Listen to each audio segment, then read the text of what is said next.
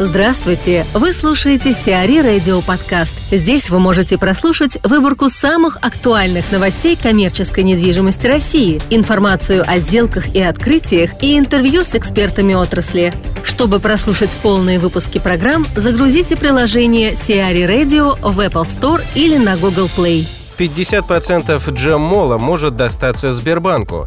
Сделка по приобретению 50,1% акций ООО «Дрезден Девелопмент» фирмы СБК «Премьер» была одобрена Федеральной антимонопольной службой. СБК «Премьер» принадлежит Сбербанк Капиталу через компанию СБК Праэ. На балансе «Дрезден Девелопмент» значится иркутский торговый центр «Джем Молл». При этом собственником сети ТЦ, включающий объект площадью 28 280 квадратных метров в Иркутске и объект площадью 44 362 квадратных метров в Кирове, является компания «Эрмитейдж Констракшн энд Менеджмент Групп», основным владельцем которой называют мужа певицы глюкозы Александра Чистякова. Сделка может быть связана с реструктуризацией долгов компании, сумма которых составляла в 2014 году 1 миллиард 300 миллионов рублей и 45 миллионов долларов. Специалисты оценивают активы компании в 1,5 миллиарда рублей, около 500-600 миллионов рублей ТЦ в Иркутске и порядка 1 миллиарда рублей ТЦ в Кирове. Александр Балабин, генеральный директор «Северинпроект», рассказывает о специфике БИМ-проектирования. «Северинпроект» — это компания, которая оказывает услуги генерального проектирования для объектов разного назначения и разного масштаба. Компания работает на российском рынке уже более 15 лет, и как генпроектировщик мы используем гентехнологии. Пожалуй, мы стали их использовать одними из первых в России. Первый проект мы выпустили в 2007 году. С тех пор на сегодняшний день и по сегодняшний день мы продолжаем использовать информационные технологии в проектировании. На сегодняшний день это самая современная технология, которая применяется в процессе коллективного синхронного создания виртуальных моделей зданий, которые крайне удобны. В основу этой технологии заложено комплексное созидание всеми участниками проектного процесса одновременно, архитекторами, инженерами, технологами, дизайнерами единого объекта. И в этих объектах при создании информационной модели все предельно ясно. Трехмерная модель, которую мы разрабатываем, она проста для восприятия и работы. Итоговый результат ее даже на предпроектных стадиях крайне информативен для заказчика. Она является основой для вариантного проектирования, то есть для того, чтобы разрабатывать различные варианты и просчитывать их с точки зрения технико-экономических показателей, с точки зрения совпадения стоимости этих узлов, деталей или частей здания с предварительным бюджетом, который, как обычно, у каждого заказчика есть. Качество проектирования с применением BIM-технологий позволяет значительно уменьшить время прохождения экспертизы. Значительно сокращается при BIM-технологии количество случайных ошибок, нестыков. Она позволяет вылавливать коллизии, которые возникают при разработке отдельных разделов. При этом, подтверждая эффективность трехмерного комплексного проектирования, должен сказать, что это не панацея. Это не панацея, не волшебная палочка. И качественное проектирование, безусловно, в первую очередь зависит от специалистов. В нашей компании работают опытные люди, которые работают у нас и 10, и более лет. И не думаю, что кого-то могу удивить, сказал о том, что мы применяем только лицензированное программное обеспечение. Его необходимо применять, потому что во всех остальных случаях, скорее всего, могут быть какие-то нестыковки, ошибки. Ну, при этом надо сказать, что результаты BIM-проектирования по-разному удовлетворяют разработчиков разных разделов проектной документации.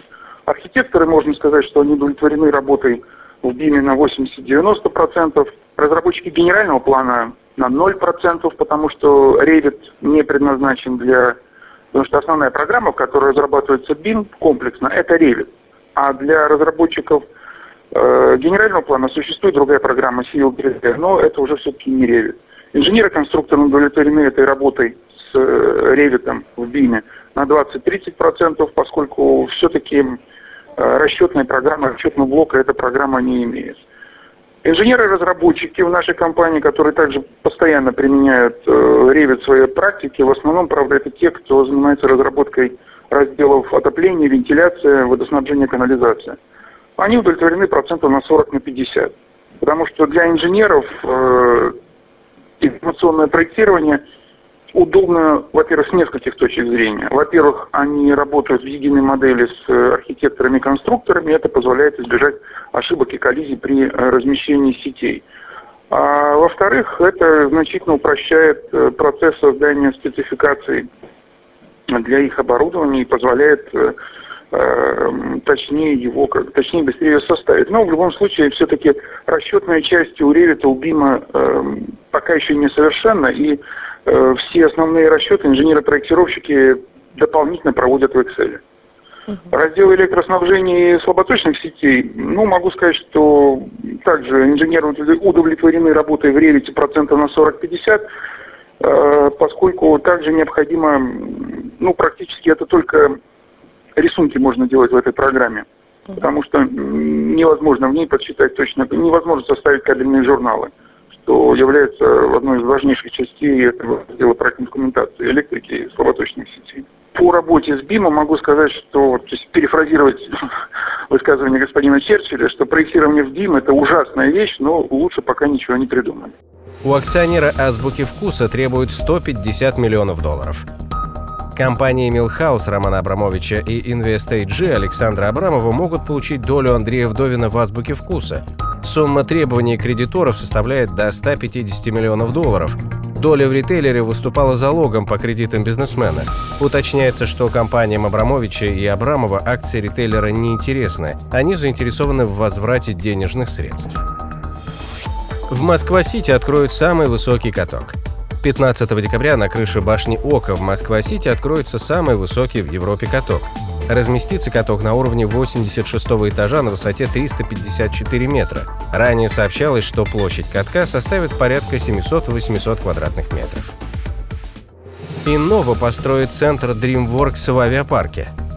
Компания «Инова» начнет в январе 2017 года строительство семейно-развлекательного центра Dreamplay от студии DreamWorks Animation. «Инова» также владеет франшизой парков игрового обучения «Кидзания», флагман которого находится в авиапарке. Проект Dreamplay представляет собой интерактивно-творческий игровой центр для всей семьи, объединяющий персонажей знаменитых франшиз студии DreamWorks Animation, в числе которых «Кунг-фу Панда», «Шрек», «Мадагаскар», «Как приручить дракона».